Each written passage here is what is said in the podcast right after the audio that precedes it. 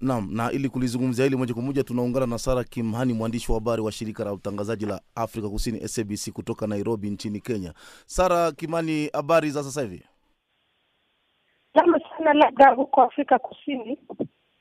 Afrika Kusini ni kwema, tunaendelea vizuri, tunamshukuru Mwenyezi Mungu. Naam, tunaambiwa kwamba serikali ya Kenya inajiandaa tena kufungua ubalozi wake nchini Somalia. Hebu tujuzi kwa mapana na marefu kuhusiana na taarifa hizo. Kweli uh, Kenya inajitayarisha tena kufungua uh, ofisi zake za ubalozi nchini uh, Somalia katika mji mkuu wa Mogadishu. Hii baada ya nchi hizi mbili Somalia na Kenya uh, kukubaliana kurudisha uhusiano wao uh, wa kidiplomasia na pia uh, kuondoa vikwazo ambazo vilikuwa hapo awali na kusema kwamba wameamua kuanza tena mazungumzo uh, ya kuwa marafiki na kufanya kazi pamoja. Naam, hii inamaanisha kwamba uhusiano wa kidiplomasia kati ya Kenya na Somalia umerekebika au umerudi tena kwa mara nyingine? Ndio, uhusiano uh, umerudi. Uh, walianza mazungumzo wiki moja iliyopita na uh, kufikia mwisho wa wiki iliyopita tuliona uh, wametuma uh, ujumbe kwa uh, vyombo vya habari wakisema kwamba sasa uh, wameamua kurudisha uhusiano kati yao uh, na hivi jana tukapata tena uh, kutoka kwa serikali uh, uh, ujumbe mwingine kutoka kwa serikali ya Kenya ikisema kwamba imekubali sasa kufungua ubalozi wake. Hii ni baada ya barua kutoka kwa Somalia ikiuliza Kenya kwamba ianze tena kufungua ubalozi wake na kuanza kumtuma tena balozi wake uh, nchini Mogadishu uh, nchini Somalia katika mji wa Mogadishu.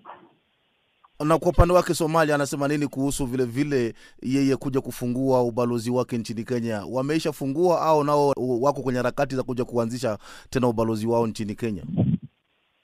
Wako katika hizo harakati, lakini uh, wengi sasa wanatazama waone kama kwamba uh, hii uh, kurudisha kwa diplomasia kutakuwa haraka sana, sababu kuna wengi ambao wanaumia.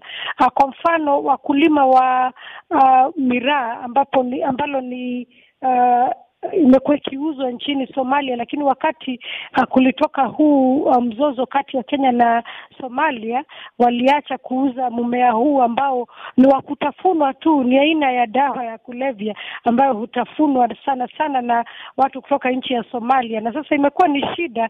Uh, wengi wanasema kwamba mmea um, huu ambao umekuwa ukiwapa pesa, sasa hauwapi pesa sababu uh, soko kubwa kabisa la miraa ni Somalia. Naam, siku za nyuma Kenya ilikuwa imefunga mipaka yake ya ardhini hata ya angani eh, kati ya Kenya na Somalia. Je, tayari mipaka imefunguliwa au mpaka sasa bado mipaka imefungwa? Mipaka imefunguliwa na ndege zimeanza tena uh, kufanya kazi kati ya nchi hizi mbili. Naam, Sara, pengine nikuulize swala la mwisho. Unapopita katika mitaa ya jiji la Nairobi, raia wanasemaje? Na je, huo ndo mwisho wa uhasama kati ya Kenya na Somalia? Uh, wengi wanatarajia kwamba sasa mzozo kati ya nchi hizi mbili utakwisha, sababu uh, ukiangalia nchini Kenya kuna wakimbizi wengi kutoka uh, Somalia, isipokuwa wale tu wako katika kambi ya Dadaab na Kakuma katika mpaka wa Kenya na Somalia na Kenya na uh, uh, Sudan Kusini. Kuna wengi ambao wako huku mjini uh, sana sana Nairobi, katika mji mmoja unaitwa Eastleigh ambako wanafanya kazi na wengine wanaishi. Ukienda katika miji ya Eldoret na utawapata kuna watu wengi kutoka nchi ya Somalia na pia wengine uh, ni wafanyi biashara, wengine watoto wao wako shule huku. Wanasiasa wenyewe wako na mabiashara kubwa kubwa huku.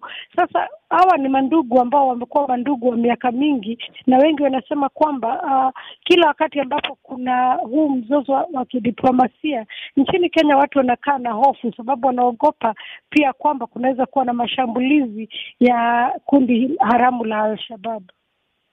Nam ni mwandishi wa shirika la habari la utangazaji la Afrika Kusini SABC Sara Kimani amehitimisha mazungumzo nami moja kwa moja kutoka Nairobi nchini Kenya kuhusu Kenya tena kujiandaa kufungua ubalozi wake mjini Mogadishu nchini Somalia. Sara Kimani, nakushukuru sana kwa muda wako. Asante.